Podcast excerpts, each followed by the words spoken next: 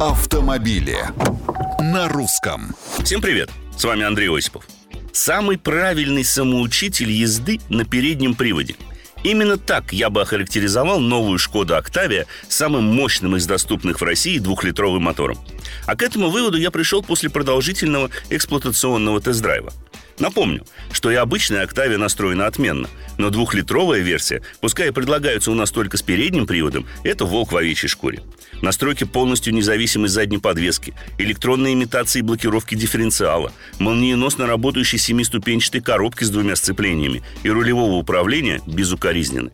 Но при этом требует от водителя уважения определенных навыков.